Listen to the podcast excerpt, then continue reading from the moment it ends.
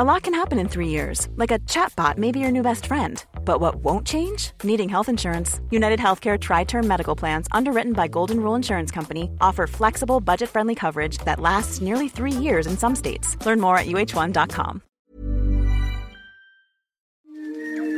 This is an RNZ podcast. Piki mai kake mai. I'm Alison Ballance, and welcome to this Our Changing World podcast from RNZ. Tonight is part two of my retrospective, where I'm replaying some of my favourite stories. I mentioned last week that I'd been on holiday in Kaikoura, where you can't help but notice the wide, white shore platform. It was once part of the intertidal, but was uplifted and now sits high and dry, thanks to the 2016 earthquake. Tonight's theme is The Big Ones. So here's a 2017 story I made about the masses of science produced after that massive earthquake. It's called Complexity Six Months of Kaikoura Earthquake Science. Just after midnight on the 14th of November 2016, a magnitude 7.8 earthquake struck Kaikoura and the northeastern coast of the South Island. The earthquake was long and strong. It lasted nearly two minutes began near Waiau in North Canterbury and ruptured for 170 kilometres north into Cook Strait. It was widely felt throughout New Zealand and had a dramatic impact on the local landscape. Scientists from a range of institutions headed out into the field and onto their computers to find out what happened, and they are still hard at work collecting data and analysing information. Earthquake geologists, seismologists, geodesists, radar specialists, landslide experts, and geophysicists, amongst others, are helping build a picture of a very complicated earthquake. The first scientific papers on the quake are appearing, and although there is still a lot more research to come, I thought six months after the quake was a good time to reflect on what we've learnt so far. To begin with, scientists thought just a handful of faults had contributed to the quake, but as time has gone on, that number has risen. So, do we yet know exactly how many faults ruptured? Here's GNS earthquake geologist Russ Van Dissen. Well, that's kind of a how long does a piece of string question.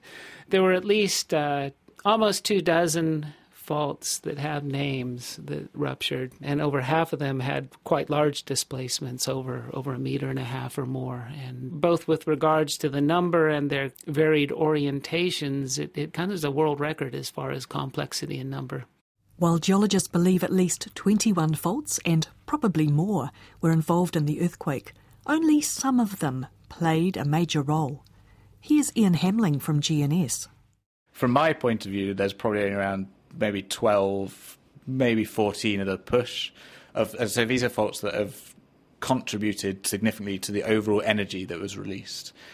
Then what the field geologists have, have probably got a higher number in the uh, sort of low 20s, and that's because what obviously they see on the ground are sometimes more sort of superficial features that have, obviously they are faults, but they weren't necessarily contributing a lot of energy to the overall earthquake. In a recent paper, geologists laid out some ideas as to how the earthquake happened. It was a complex four stage process that began in the southwest and finished 170 or so kilometres away to the northeast. The epicentre or starting point was in the Humps fault zone near Waiau. This initial high energy rupture was shallow, just 15 kilometres below the surface. During the first 20 seconds, first the hump and then the Hundalee fault ruptured in a northeasterly direction. Then, at about 20 seconds in, the maximum energy release jumped to another fault lying about 25 kilometres further north. Faults here also began rupturing to the northeast for a further 20 seconds. Between 40 to 70 seconds after the quake started, the energy generated by the quake probably spread out across a number of faults both on land and off the coast. The scientists aren't sure of the exact details here, but there was movement in many directions, with some faults sliding past one another horizontally and others thrusting up vertically.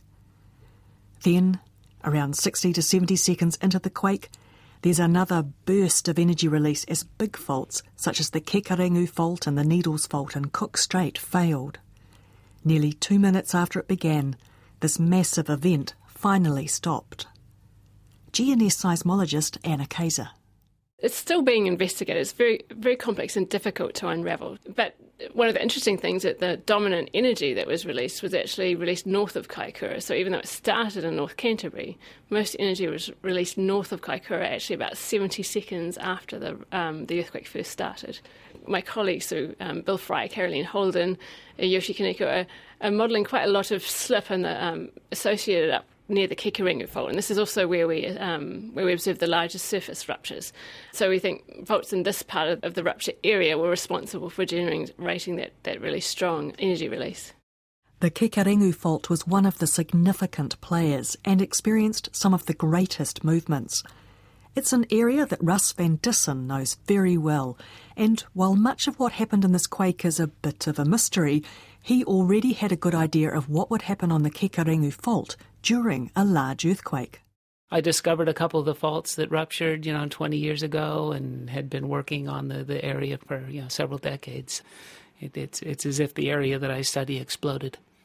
Tell me a bit more about that because one of the things that's become clear in the six months since the earthquake is the sheer complexity of what happened down there. So tell me a bit about that, what you were seeing on the ground the fault rupture of the Kekerengu fault was was hugely impressive for the, the, the, the size, the 10, 12 meters of strike slip displacement, and just the very visual impact. So you you asked, you know, what, what was my initial impression of the complexity? It actually was just very inspiring to see just nature in total action. The complexity of the rupture actually didn't hit me a great deal because I was actually working on the bit of the fault that was the well behaved bit. You know, it was 90 kilometers of rupture. We had it in the seismic hazard model, like 90 kilometers of rupture with large displacement. So the bit that I was working on was, I guess, the bit that we got right.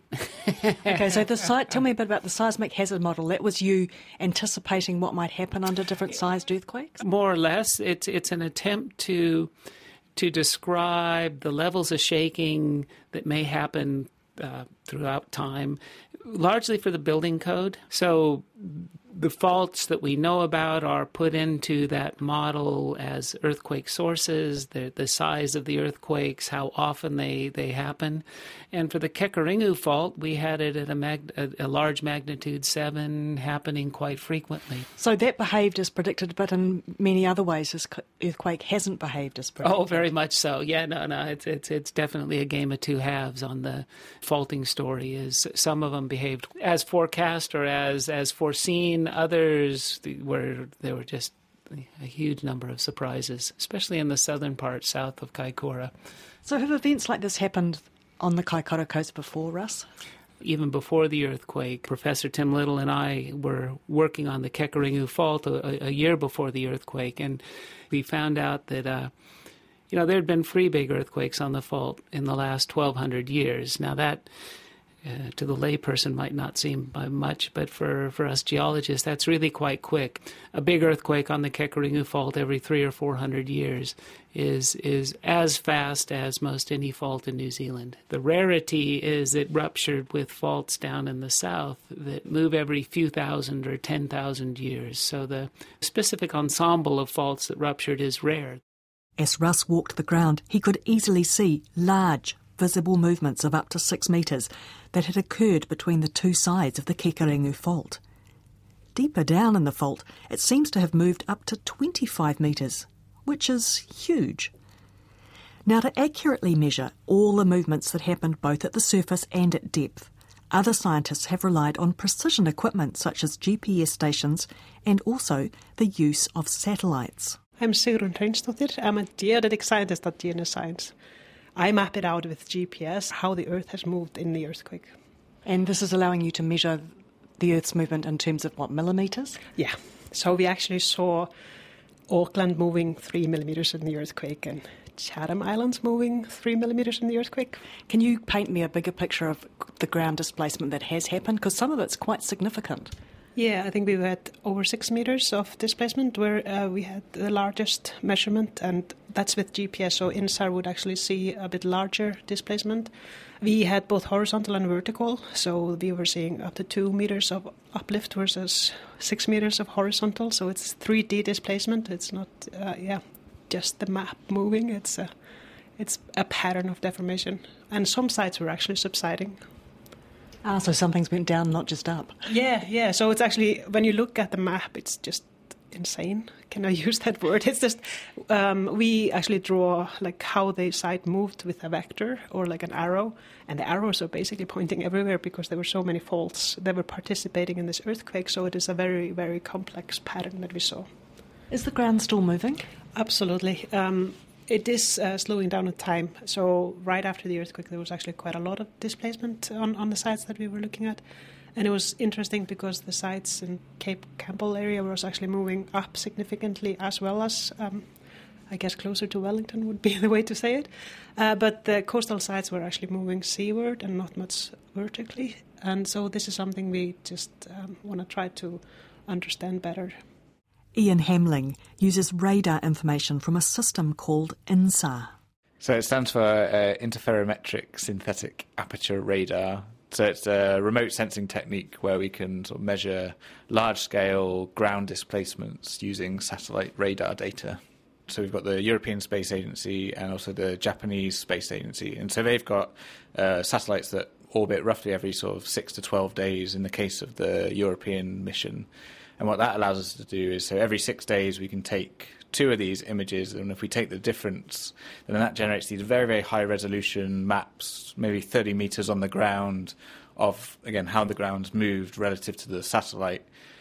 And so what happened is within sort of 36 hours of the earthquake, we were able to get some of these images from the European Space Agency and from JAXA. And very quickly, then we could map out sort of the scale of the of the earthquake. We could see, yeah, very quickly which some of the major faults that ruptured, and then we can use this data in collaboration with the GPS to try generate models to then estimate how much the faults have slipped in order to generate that sort of size of ground displacement that was, was observed. The satellite radar system is a set of eyes in the sky, and it can reveal things such as hidden faults that leave no trace on the surface for the geologists to find. It has also revealed that this earthquake jumped significant distances between faults. When you look at the, the fault network that's ruptured, what you find is that there, some of these structures are apparently separated by sort of 20 kilometres or more. And in conven- our conventional understanding from past observations, from paleoseismic records, and also from numerical models, if you have a, an earthquake starts along a fault, if it uh, comes to a gap of more than normally five kilometres, that would stop the earthquake. And what we've obviously seen here is that the, the, the rupture has continued through. Now, some of this is turned out there are these what we call blind faults. and some of these have helped link the structures at depth. So although there's not much evidence of slip at the surface, at depth we see maybe up to two meters of slip on these faults. And also, what you find is when you look at the stresses that would have been induced by this, when the rupture started in the south, some of this would have really put a lot of stress on the faults sort of ahead of it, and that kind of then cascades through, which has enabled this rupture to essentially yeah, to jump through these sort of this really complex network of faults. That's pretty significant, jumping 20 kilometres. Yeah, certainly. And looking globally, there's yeah, there's not really been any example of, or such an obvious example of where these sort of yeah, faults have been able to jump to such a degree over yeah, a very complex network. There are many things that still have scientists puzzled. On top of the, the complexity, as we see these th- areas around sort of the, on, along the Kaikoura coast, where we've had this essentially a block of, of rock that's been chucked up out of the ground by up to eight metres and shunted south by by around four metres, and this is still posing a conundrum, I guess, into actually how on earth you can actually kinematically get this to happen during an earthquake. Anna Kaiser at GNS says that there was a lot of energy involved in the Kaikoura earthquake, which was strongly felt in places as far afield as Wellington. The Kaikoura earthquake was obviously a very complex earthquake, and it generated a complex pattern of ground motions throughout the Upper South Island and um, in the Wellington region as well. So, for instance, we saw a, a, very strong accelerations recorded close to the epicenter in Waiau, and that's where everything kicked off. And we had a, a, an instrument basically right on top of the first fault that failed. This was the Humps fault, um, and this generated something that's well over 1G, possibly up closer to 3G. So compare that to something else for me to give me a sense of how strong that is. Right. So let's compare. We traditionally compare it to acceleration due to gravity. So, for example, if you're in a roller coaster, you might experience more than acceleration due to gravity. So that's one g.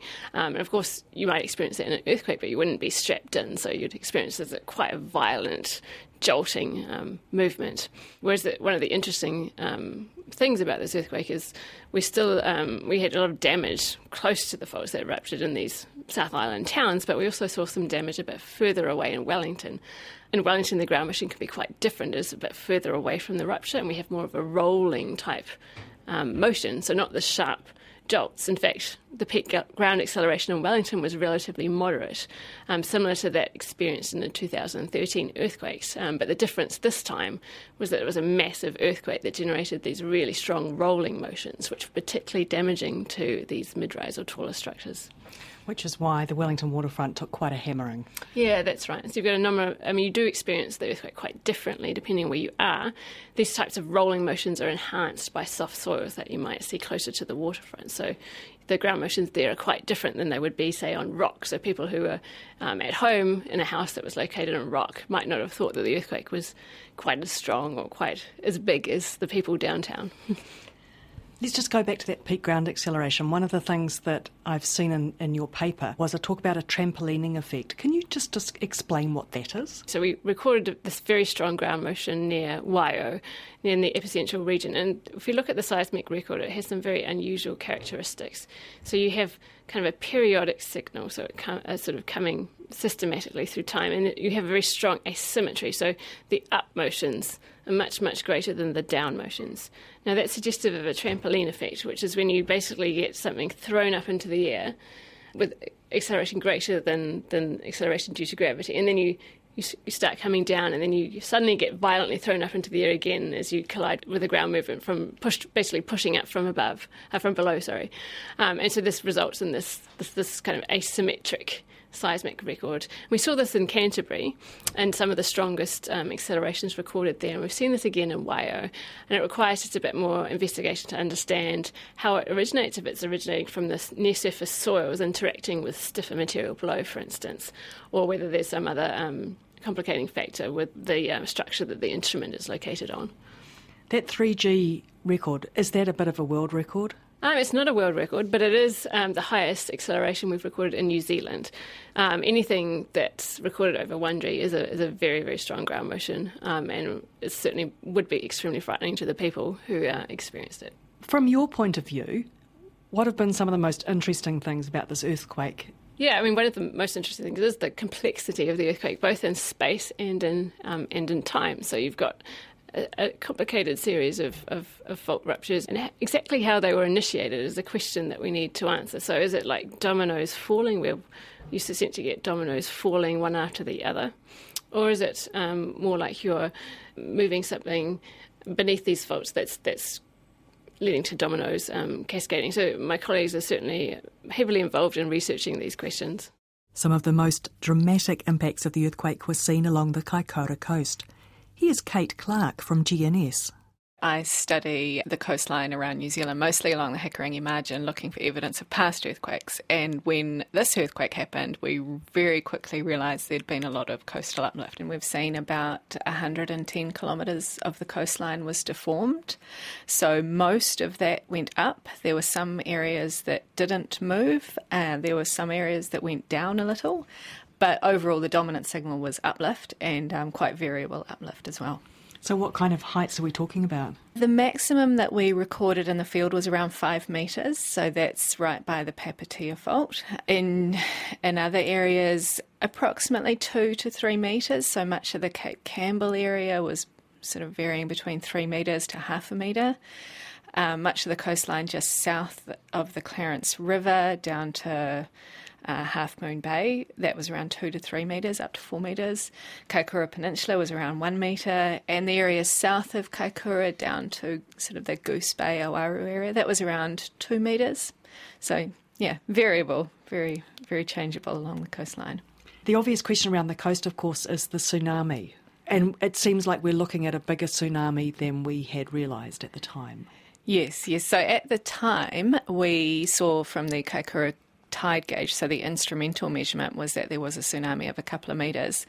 Uh, and then subsequently to that, while we were out in the field, so surveying along the coastline and also talking to local residents, we saw evidence and heard anecdotes that there was actually a tsunami of several metres of run up along much of the coastline, so between five to seven metres along parts of the coastline south of Kaikoura. Uh, we found evidence up uh, near Ward Beach that there was a tsunami of about four to five metres up there. So, certainly, if there hadn't been that amount of significant coastal uplift, there would have definitely been greater tsunami inundation. And the fact it was low tide helped as yes, well, I think. Low tide and coastal uplift. So, six months after the Kaikoura earthquake, what's happening now? There have been more than 16,000 aftershocks, and counting. And all that shaking set in motion some other events that are still unfolding. Here's GNS geophysicist Laura Wallace. Well, one of the things that I specialize in studying are these things called slow slip events, or we often call them silent earthquakes, and they're actually slower movements along a fault line. So, in an earthquake, you have a sudden movement of meters in a matter of seconds. A slow earthquake or a slow slip event involves often, you know, tens of centimeters of movement over a period of weeks to days to years.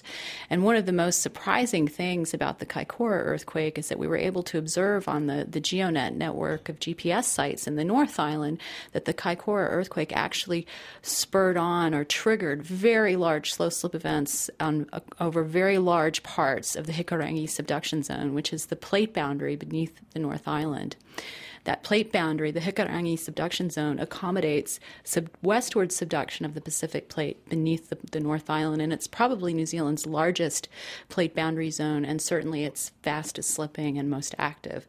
So, this was uh, really one of the other very surprising things and, and, unexpected kind of consequence of the, of the Kaikoura earthquake. It affected parts of the New Zealand plate boundary, you know, 200 to 600 kilometers away from it. And um, so it's really exciting and it's opened up a lot of uh, really important questions um, about why this why this has happened. So, how soon after the Kaikoura earthquake did it start moving, and how much has it moved? Yeah, so we noticed um, GPS sites up in Gisborne pretty immediately. Um, you could see that they had started moving easterly. They started moving more rapidly to the east, which is typically what we see in these slow slip events. And along the east coast, going from say Gisborne down to southern Hawke's Bay to Porangahau, we saw on the order of 10 uh, to 30 millimeters or, or, one to three centimeters of eastward movement of those sites over a period of, of about two, two to three weeks after the earthquake. And we're also seeing a similar thing uh, down in, in, the Kapiti Coast area just after the earthquake. Another slow slip event has started started up beneath the Kapiti Kapiti Coast area, and those sites have moved moved east on the order of a few centimeters as well.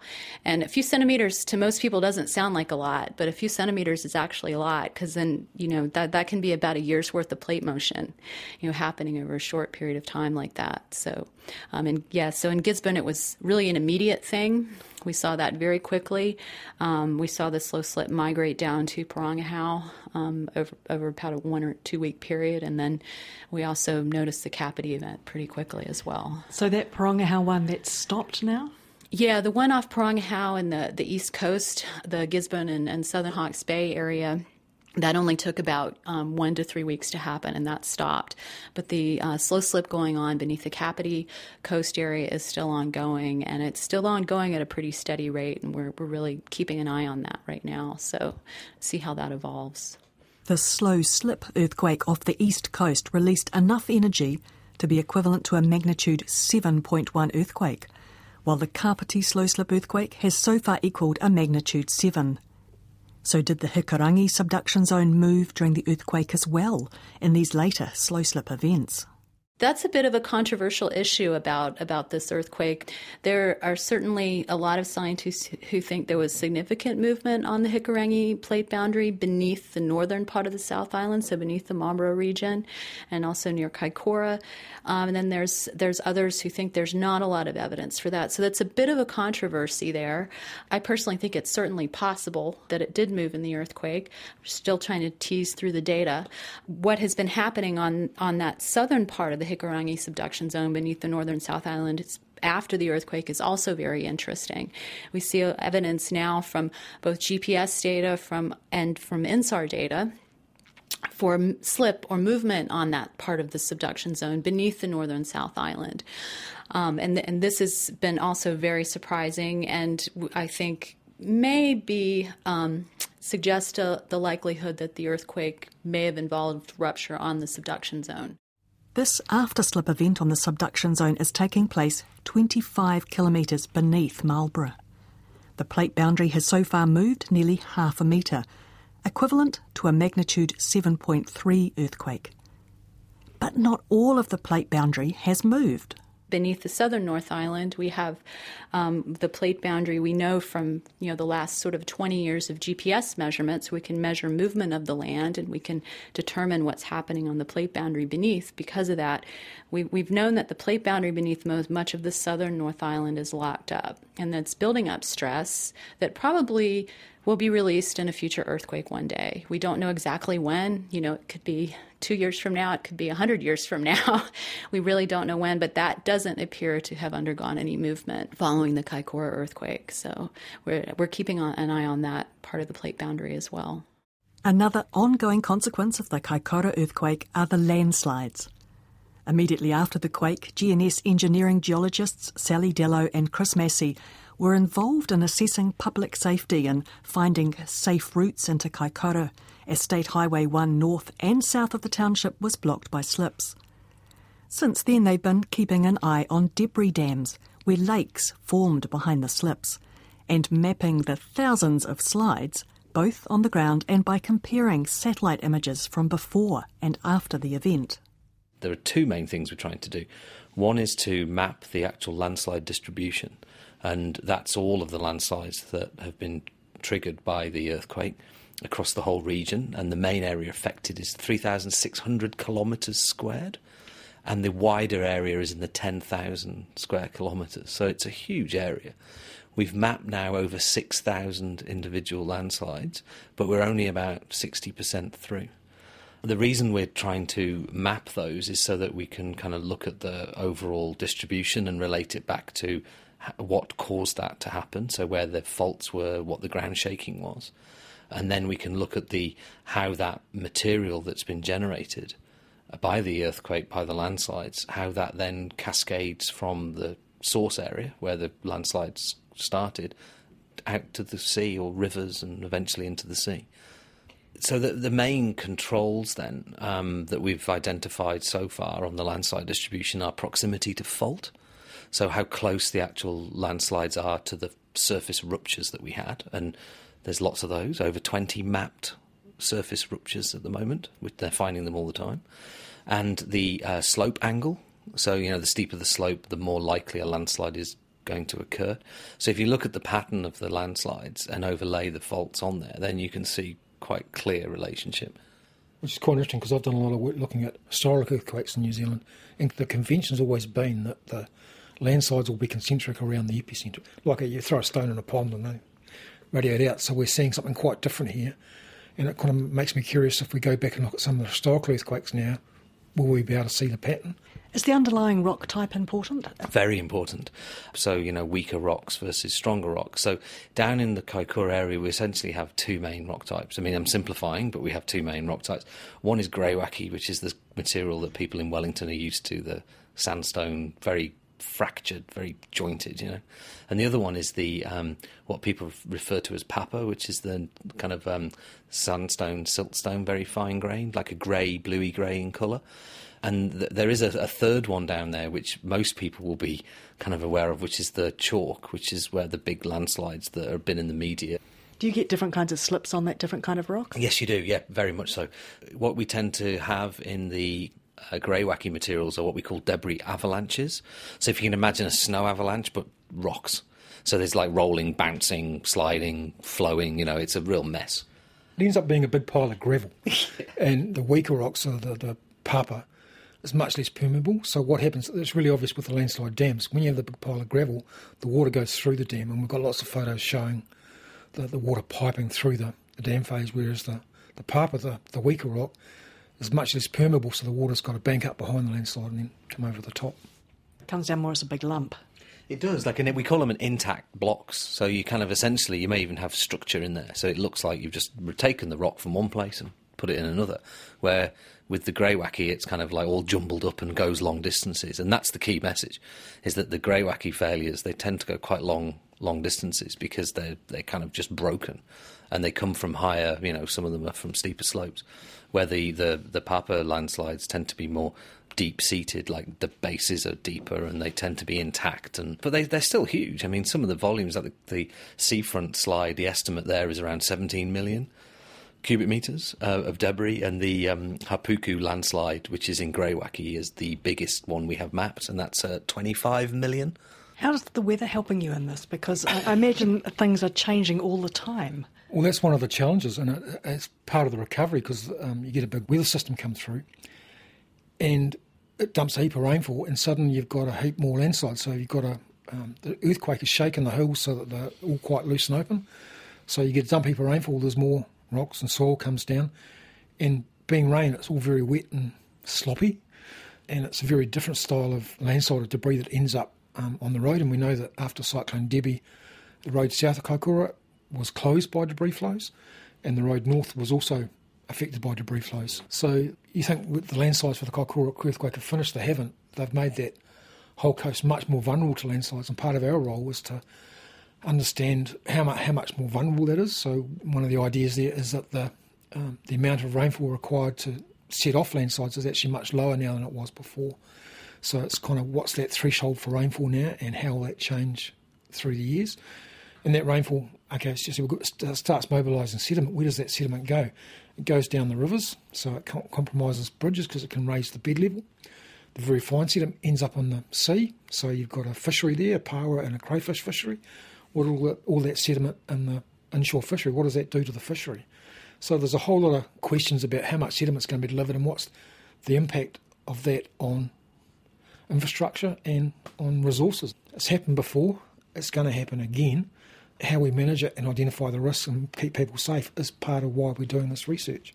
A big thank you to all the GNS scientists I spoke with Sally Dellow, Chris Massey, Laura Wallace, Sigrun Hreinsdottir, Ian Hamling, Russ Van Dissen, Kate Clark, and Anna Kaiser.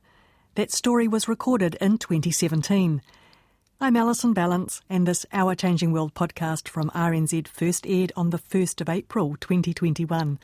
It featured one of my favourite stories from the very extensive Our Changing World archive.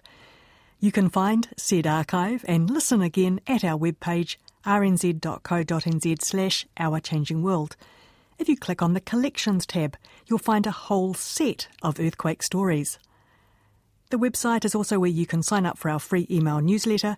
The link to subscribe is at the bottom of the webpage. We are on Facebook and Twitter as RNZ Science. Many thanks for your company. Stay safe and catch you next time. Ngā mihi.